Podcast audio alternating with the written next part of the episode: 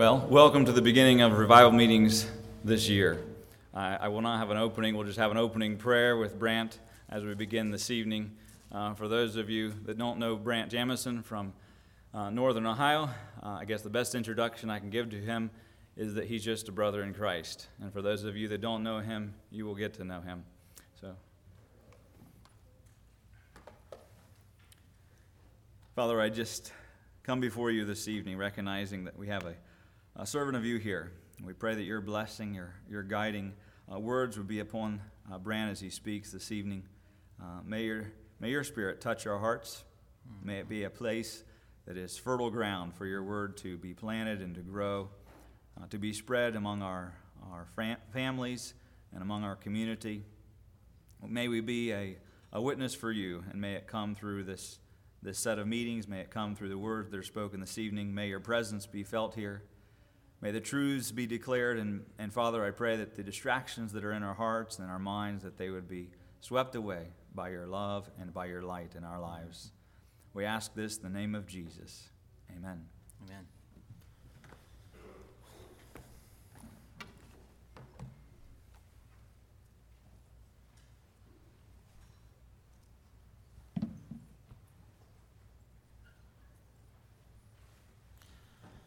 Well, good evening. Um, if I speak and I pause and it's in the form of a question, I know good evening is not really a question, but uh, I expect an answer, all right? Uh, I am Brant Jamison. I did come with two of my children. Uh, I left as the fifth puppy was being born, um, out of I don't know how many yet. Uh, we just had a colt born yesterday on the farm. Um, we have a foster child who is an eighteen-month-old daughter uh, of somebody that we haven't met yet, uh, but she's our daughter right now, so that's she's a lot of fun. Um, her name is Mason, so you can remember Mason and Bonnie and Bodie and Bella and Bree and Brecken at home as they take care of, oh, I forgot the one hundred thirty baby calves that are at home also. And the other litter of puppies that's a week old. So this is the reason that it's just me. I'm sorry that it's just me, okay? But uh, I thought, you know, just as well get that out of the way so uh, everybody doesn't keep asking uh, what's going on. It's, it's a little busy, a little hectic uh, at home. But we are thankful that we are here, and we're thankful that the Holy Spirit is here, because that is really who and what makes this worth it, right?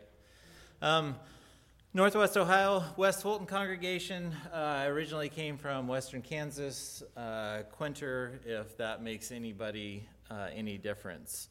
Um, this evening, I'd like to talk about the unknown or the not knowing. um, welcome to twenty twenty. This is the year of the unknown.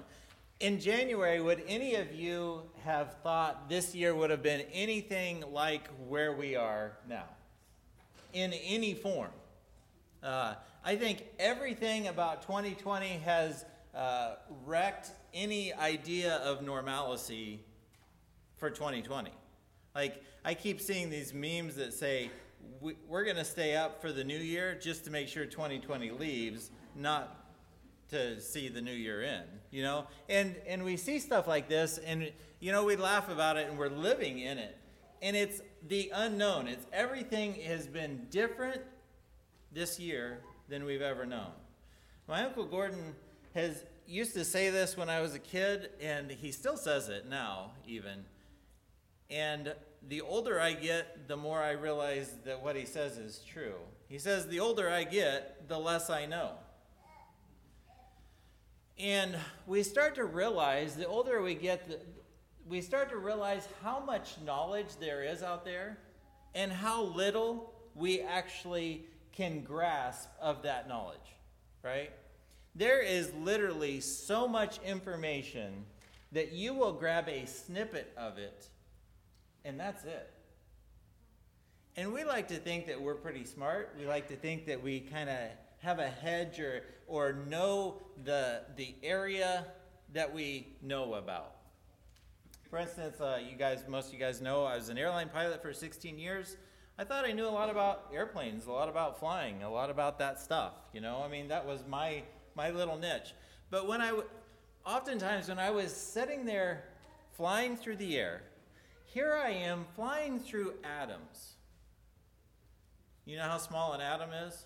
I'm not talking about Adam and Eve atom. I'm talking about an atom that makes up our bodies, right? That like trillions make up your body. And here I am flying through this expanse. It's not a vacuum, so it's full of something, right? It's full of atoms. And yet, here we have a God who knows every single atom in its place as I'm flying through the atmosphere. And here I'm like, oh yeah, I know a lot about flying. I can't name any of those, right? He knows them by name. And so I guess that's what that's where we're headed, is just the idea of how little we know, but yet able to know the one who knows it all. All right? Hebrews thirteen eight says, Jesus Christ is the same yesterday and today and forever. Um, I already told you about Mason, little girl that, a little eighteen-month-old girl that uh, came into our home uh, two weeks ago um, on a Tuesday morning at about two a.m., well, about twelve thirty uh, in, in the morning, all right? Just when you're, or when we're sound asleep, uh, phone rings. At first, at twelve, it was twelve thirty-seven. At first, I'm thinking it's an alarm. And as I wake up enough to realize it's not the alarm, I'm thinking, I don't know what this is, because it's not my ringtone. And my wife is in the same state, and I'm like, honey, I think that this is your phone. Well, by the time we were cognizant enough to actually realize that it was her phone, it was to voicemail, obviously. And so here she is trying to call back to the agency, and uh, she calls back. She gets a hold of the security guard. There's no direct lines to anywhere at twelve forty in the morning, all right? Uh, the security guard answers the phone, and in her, um, I shouldn't say drunken state, but I mean, that's kind of, at, at that state, it's not because of alcohol, it's because of just tired, all right? Uh, In her state, she didn't make it clear what she needed, and he hung up, she hung up, and she's like, I didn't get where I needed to go. And so she calls back. You know who she calls? The security guard. She thought she hit the wrong extension. It's the security guard again. She's like, I think I just talked to you. So she finally gets this all together. Takes us forty-five minutes. We're at the agency at uh, two a.m., Uh, by this time. We go in. Do you know who you meet at the door to get into the agency? The security guard. He knew who we were by then. And here we pick up Mason, eighteen-month-old, uh, little. How many of you have seen, you sh- technically none of you have, should have seen a picture of Mason, but I know that there's a couple here that have. All right, um, from Toledo, downtown Toledo, uh, I'm just going to do a little survey here. If you do not know Mason's ethnicity, I want you to be honest. And just because I want us to think about how much we know and how much we think we know. Okay? We'll give you a little more background. Mason's mom and Mason's mom's boyfriend, we're not sure if it's, we're still not sure if it's actually the dad or just the boyfriend, don't know, were uh, stopped by the police. Uh, they claimed that they were ready, that they were on their way to Kroger to get steak, to grill steak at midnight. I don't know. Sounds logical. Uh, Mason's mom is either high or um, dr- uh, drunk, one of the two. Uh, and so is her boyfriend. Her boyfriend has outstanding uh, warrants. And so um, Mason's mom and boyfriend go to jail, and Mason does not have a car seat, and so it's child endangerment. Uh, it's an emergency placement. Speaking of, if somebody says it's an emergency placement, it's going to be short-term. We've decided that short-term means at least a month in the system. I, I have no idea if that's true or not. This is our first placement, so uh, we're really green at this. Um, so back to my back to my study. Uh, don't feel bad. What ethnicity is Mason? No, knowing what you know, is she white? Is she black? Or is she Hispanic? I'm not necessarily looking for answers from anybody. I don't. You don't need to be like, I think she's. All right. We're halfway Toledo, halfway to Toledo, and I'll tell you what I was thinking. We're halfway to Toledo, and shame on me, because when I tell you, you'll see why. I'm, uh, I'm thinking in my mind what Mason. M A E S Y N is how she spells her name. All right, I, and I knew that. Halfway to Toledo, and Bonnie looks over at me and says, I'm kind of disappointed. Like, I have no idea. I'm just trying to stay awake. What you're disappointed about at this point? And she says, I'm kind of disappointed because she's Caucasian. She is as white. Actually, she looks just like our girls. She's blonde. And she's just as white as they are, all right? And I will tell you, shame on me, that halfway to Toledo, I was disappointed too. And I was like, no way. Because that's not what I expected. I did not expect a white Caucasian woman and her obviously white Caucasian boyfriend, or dad of, of Mason, to be in this kind of trouble. Because, you see, I wouldn't. Maybe. I mean, I don't think. And it was a bit of a come to Jesus moment for me.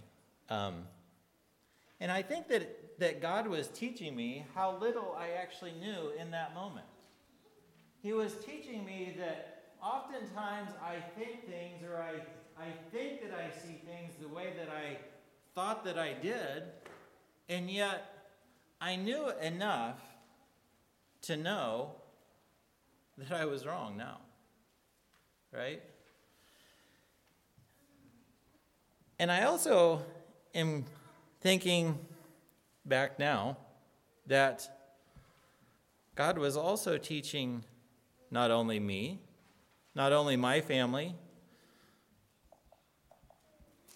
but teaching my congregation, teaching my extended family, teaching all of us that, look, it doesn't matter what color, it doesn't matter where you come from, it doesn't matter any of those things. All of us are in need of a Savior. So Mason comes into our home, and Mason literally for the first week walked around as if she had no idea what was going on. Um, we've been communicating with uh, Mason's grandma, actually. Mason's mom's phone doesn't work. Um, so we've been, been communicating with Mason's grandma, and Mason's grandma says that Mason has never been away from her mom. I don't, don't know if that's true or not. Uh, but someone has worked with Mason. Uh, Mason knows some sign language, some basic eighteen-month-old sign language. She can't really speak. She can say some single words, but uh, she, we picked up very early on that she knew some some signs uh, for, um, I don't, it's terrible. I've been watching her, and I know what she means when she's doing it, but I mean, she she does this all, um, is this thank you or please, um, whatever. Anyway, she, she does these, and so someone has worked with her. But yet, as she walked into our family the next morning, she get she got up, and she had no idea where she was. Think about it, eighteen-month-old girl, no idea where she was, no idea who we were, no idea what had just happened to any amount of normalcy that she had in her life. I have no idea if her normal is anything compared to what we would consider normal or not. I don't know. Um, some of the things that have happened uh, would say that probably she doesn't know normal like what we would think of as normal. All right? Um, I, I want to be respectful of Amanda and uh, Mason's past, but we have to be honest about some of the things that happened also. So here we have this girl walking through our home, literally just bumbling around because she doesn't know anything. She has no idea if we're mean or if we're nice, if we will feed her or if we will not feed her, if we will keep her bathed or not. She has no idea about any of this stuff. I don't know how much an eighteen-month-old really thinks this stuff through, but they do know that they have some basic needs, and they do know that they need those, those needs met, right? And she had no idea about any of this. As I was thinking about Mason and thinking about how all of this must have looked or must look like or must feel like to her, I was thinking about myself and how when I came to God, when I came to Christ, how that must have looked to him.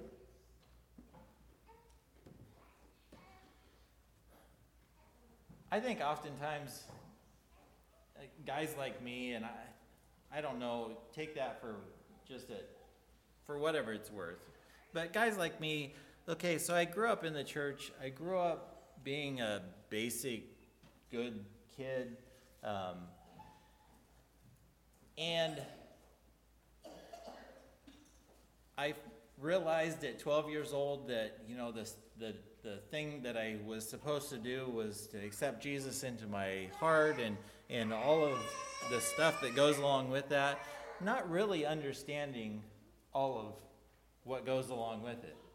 In fact, just like Uncle Gordon would say, the older I get, the less I know. It seems that way, that I'm still bumbling around sometimes in my Christian walk. But at twelve years old, I can only imagine what God, at that moment when I said, Jesus, I need you into my heart. I need you to be the Lord of my sa- or the Lord of my life. I need you to be my Savior. I, I am repenting of my sin. And I can only imagine what God the Father was thinking about at that moment. But I must have been somewhat like Mason, who had no idea, but was stepping into our home, not knowing where her life was going. But yet, here I was, stepping into a different home, so to speak. And I can only imagine that God must have been saying, the kid's been around this home his whole life, but he's never actually stepped in. How much can you know about the interior of a house by only working on the outside? How many of you have have seen someplace, uh, maybe in pictures, maybe you've driven past it all the time, and you see this place, and in your mind's eye, you just know what the inside of this place must look like. And you get this this grandiose vision as to what it is. Or, or a, another example, analogy, is you talk to somebody on the phone, and you talk to them multiple times and multiple times and multiple times, and you get this image in your mind as to what this person must look like, what the, I just all the all the stuff about them. And then you get to go into that house, or you get to actually meet that person. And you're like, this is not what I expected. And you realize how little you actually knew. Malachi three six says, "For I, the Lord, do not change. Therefore you, O children of Jacob, are not consumed." Numbers twenty-three nineteen says, "God is not man, that he should lie, or a son of man, that he should change his mind. Has he said, and will not do it? Or has he spoken, and will not fulfill it?" Isaiah forty-eight says, "The grass withers, the flower fades, but the word of our God will stand forever." And we read these verses. James one seventeen also says, "Every good gift and every perfect gift is from above, coming down from the Father of lights, with whom there is no variation or shadow due to change." And we read this, and we think about this, and isn't it such a huge blessing that even though we're bumbling around, not knowing, sometimes not knowing anything, but we're bumbling around, and yet the very one who saves our souls is a knowable God. When we look at this and we think about this, it blows my mind away to think that God created all of this. He created all of this and all of this, and yet God knows the very amount of hairs on our head, right? God knows us intimately and personally. Not only that, God has said that he will not change. He's not a moving target out there. He's not the deer that you're just hoping to hit as it's running across. He is a solid, steady God that simply does not change. And as we are searching for him, we can always go back to that steady God and know him. Never know that much, maybe, but we can know him and know that he will always be there and won't move.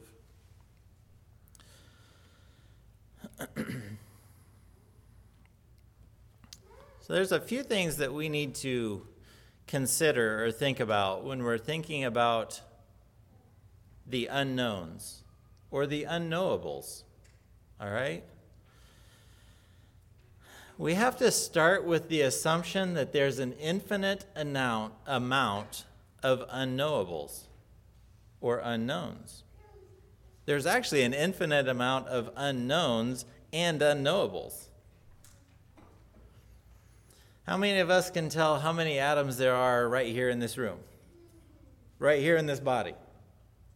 That is a, an unknowable, right? We will never know this.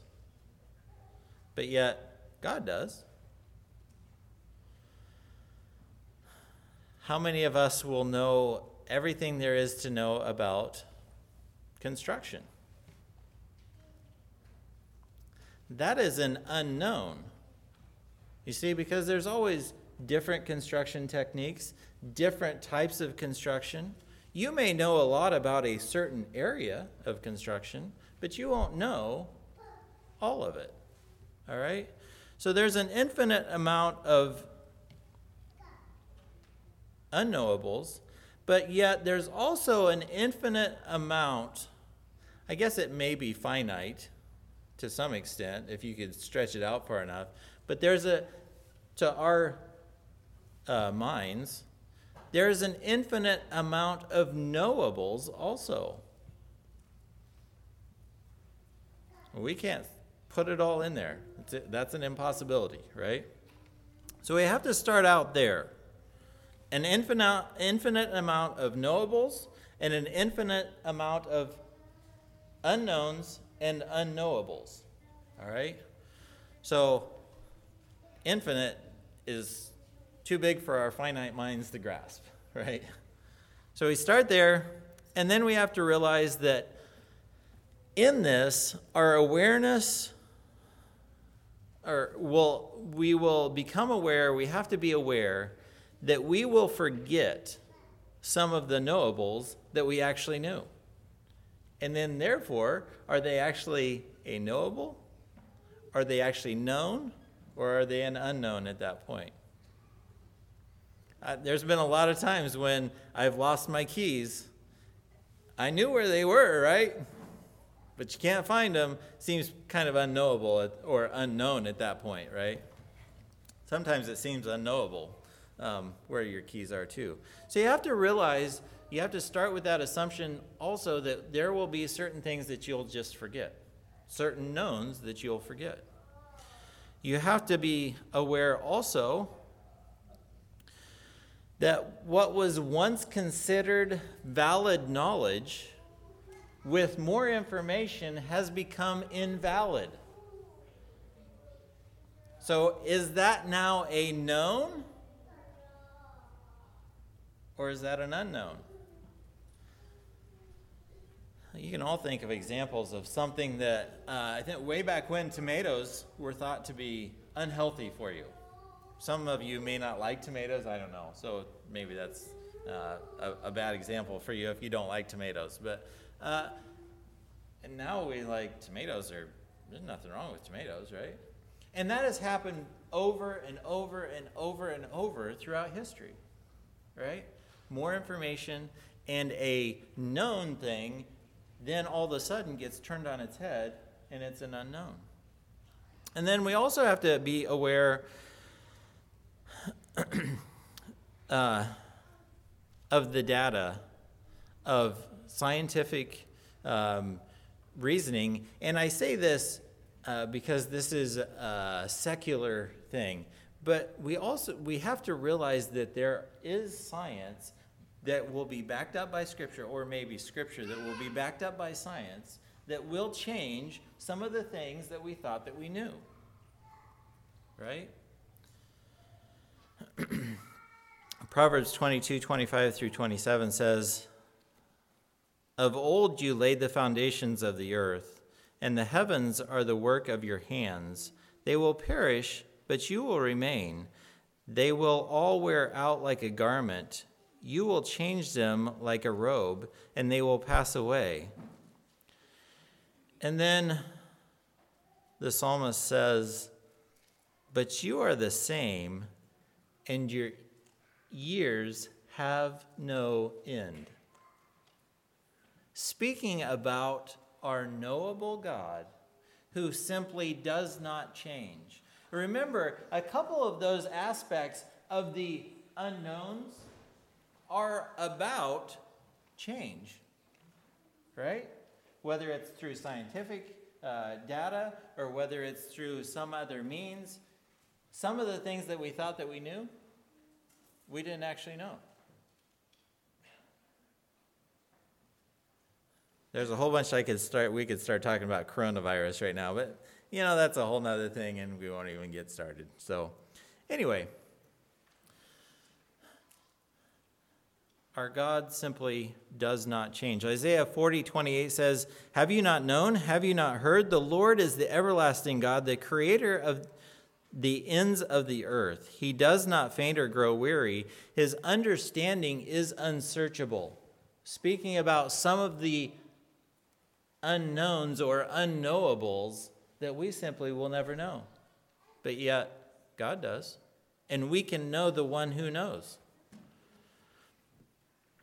Second Timothy two thirteen says, "We are, if we are faithless, he remains faithful, for he cannot deny himself." Speaking of the known. Psalms one nineteen, eighty-nine and ninety says, For, Forever, O Lord, your word is firmly fixed in the heavens. Your faithfulness endures to all generations. You have established the earth, and it stands fast. A God that is known, a God that is a true uh, target, if you want to say that, a God that will remain right here, and he will not move. We're the ones that move, not him. Wouldn't it have been easy for God when he was creating the heavens and the earth? Wouldn't it have been easy for him to simply say, you know what, I'm going to just toss all this stuff out there, just going to kind of create it, and, and let them just search for me as I travel through the heavens? It would have been easy for him to do that, right? But yet our God said, I want my people, I want my creation to be able to know who I am. There, there will be no possible way for them to understand or know or uh, grasp how big and how small things really are. But yet, I want them to know the very one who knows. And in our search for knowledge, we really have a couple of choices. We can search for knowing, or we can search for the one who knows. And we see men search for knowledge, search for knowing. They just keep digging and digging and digging deeper and deeper and deeper. And there's literally nothing wrong with digging deeper and deeper and deeper. It's the attitude behind why we're doing it is what makes it right or makes it wrong. What makes it valid or makes it invalid. All right? Because if I'm just digging deeper and deeper and deeper in knowledge to, to tell everybody, to tell everybody how much I know, I'm doing it out of pride. And I'm not doing it for him. But if I'm doing it because I want to dig deeper and deeper and deeper and know more and more and more about the very one who created it in the first place, I'm deepening my relationship with the very God who knows.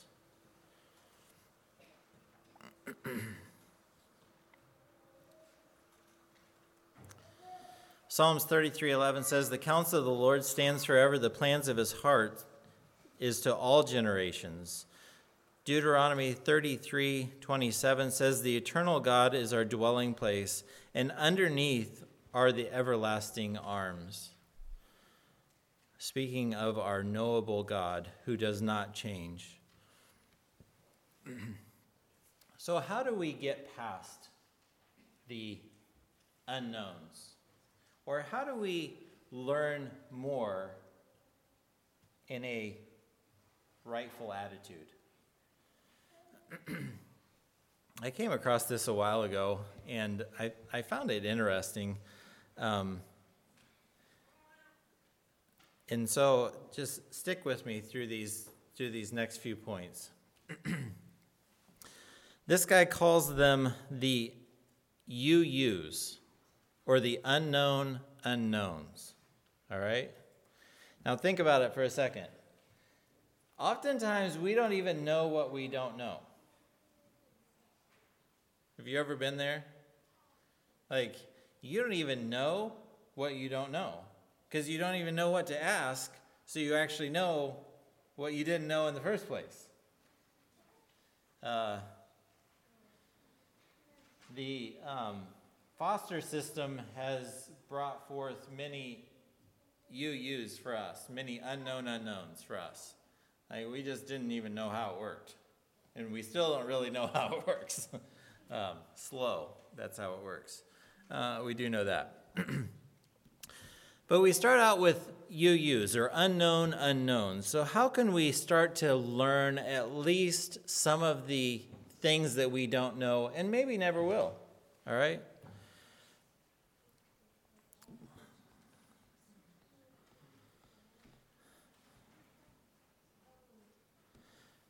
We have to realize, number one, that there are continuous U U's, or continuous unknown unknowns.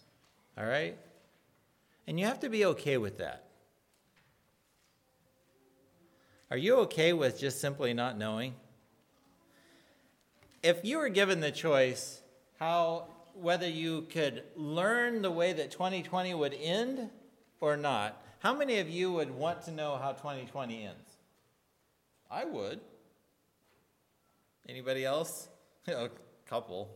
A couple of you guys are like, no, we're just on for the ride. Let's go. I mean, it's been crazy so far. Let's just continue on. There are continuous unknown unknowns, though. All right? We have to start with that. We have to realize that there is a boundary to our knowledge and be okay with that. All right? Number two, that there is a disjointed set of unknown unknowns. All right?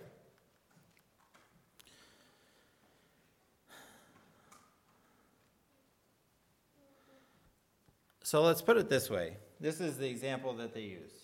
All right? Let's imagine that there are one, two, three, four, five, six numbers. All right? Let's imagine that we start out on the number zero, and we take a step, and we step on the number two, and we step on the number four, and we step on the number six, and we step on the number eight, and we step on the number ten. Those are all even numbers, right? Have we, do we even know that there's such a thing as an odd number yet? That is an unknown unknown to us at this point, because we have just simply taken steps and stepped on two, four, six, eight. We don't realize that there is actually a number in the middle of that. Does, does that make sense? Now, all of a sudden, somebody comes along and says, hey, there's odd numbers. And you're like, no, there's not. Because it was an unknown unknown to you, until you actually realized that there is a known unknown to you, okay? Do you know anything about odd numbers at this point? You've only ever experienced even numbers up until now. Do you know what an odd number is? You just realized that there's something different called an odd number that you've never experienced. Now you can actually start to learn about the very thing that you had no idea even existed. What about negative numbers on top of that? That just blows your mind. So you're like, negative? No, it starts with zero and it goes up, right? And so you have these, you have a disjointed set or an unknown This unknown set of unknowns with this. Number three, there's a creative, destructive unknown unknowns.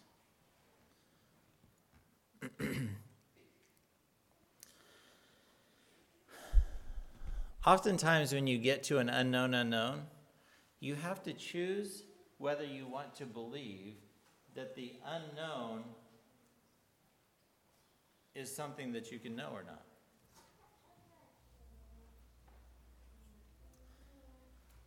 Um, I'm going to say about February, March, most of us probably would have been in somewhere, somewhere around there with Corona. All right? We had, we, we kind of knew that there was this unknown out there, but we really didn't know whether we wanted to believe it or whether we wanted to disbelieve it. And some of us may not still know, all right? That's okay. We're not here to preach Corona, not, not Corona, mask, not mask. That's that's a whole different uh, game. So, but you understand, you have to re- you have to you have to make up in your mind whether you want to open your mind to something new or whether you just want to say no. I don't really want to know anything different at this point. Some of the greatest minds in history actually had to start with that very premise to actually learn some of the things that we know today. Einstein uh, rejected some of the wisdom of his day and said, I'm going to start out with rejecting what we what we think we know. And I'm going to come over here purposefully while rejecting that, and I'm going to start studying over here and see where it takes me. Sometimes when we when we do that, and and please get me when I say this, okay? This does not mean that we reject God and we say, I don't believe that God's not real or anything like that. Um, how should I say this? Because quite frankly, sometimes I don't know that that's such a bad thing as long as you're a healthy Christian, all right? It's not a good thing if you're not a healthy Christian, all right? But you come over here and you, like you've rejected what you think that you know, and you start digging and see where it takes you. You see, in the, in, if you truly want to... Uh, Start digging over here and you want to reject God for a moment, you know where this is going to take you? Right back over to, to that there is a God. I mean, if, if you watch any of, like, say, Robbie Zacharias or someone like that, it will point you back, all right? But you have to be able to live with creative, destructive, unknown unknowns. In other words, you have to be able to say, I'm going to destroy this one to create a new one, all right? And lead you down the path of knowing more about an unknown. You also have to, number four, have to have doubt to realize more about unknown unknowns. You have to say, is it really true? But is it really true? Because if you believe everything at face value, you will never grow deeper and uh, gain more knowledge. Not that that's the end all, unless you have some doubt, right? Doubt is one of those things that makes us drive deeper, makes us know what we really believe.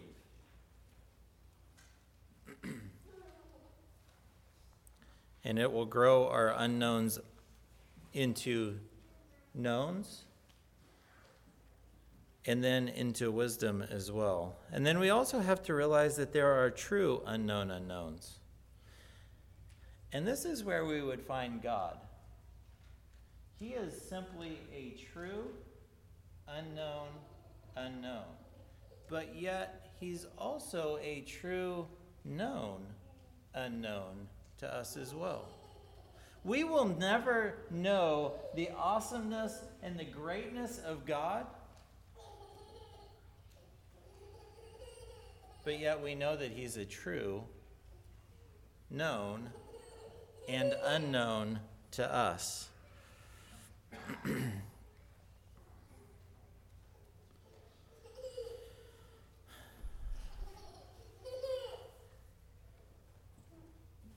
Realize that as we walk this path, the more we the more we understand, the less we really know about stuff. Um, like for instance, God says, I know the hairs upon your head. Some of us that's easier, some of us that's harder for him to keep track of, right? But yet that is an unknown for me. I don't know. But yet my God knows. And in that, I can find security and safety in just simply the knowing that he knows.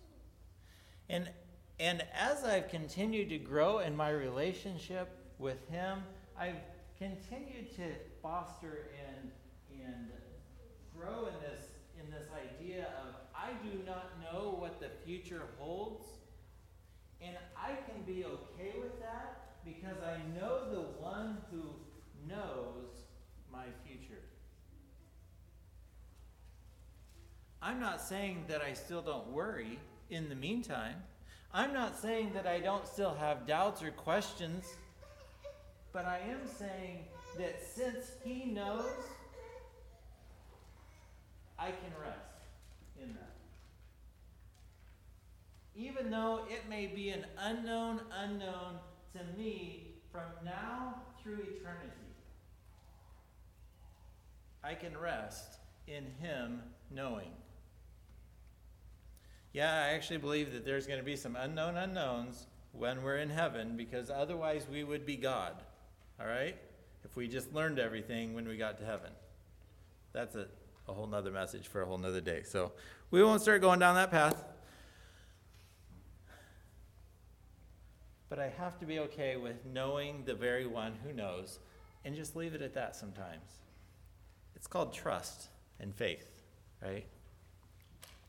Isaiah forty-four five says, "Thus says the Lord, the King of Israel and his Redeemer, the Lord of hosts, I am the first and I am the last.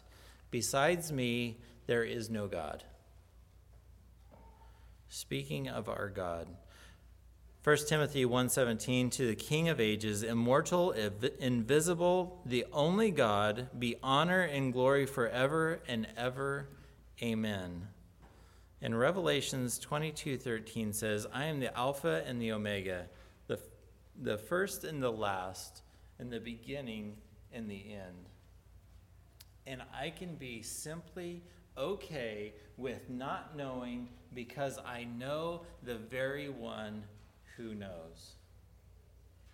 The older I get, the less I know. The older I get, the more I know the one who does. And I'm okay with that. What shall we sing?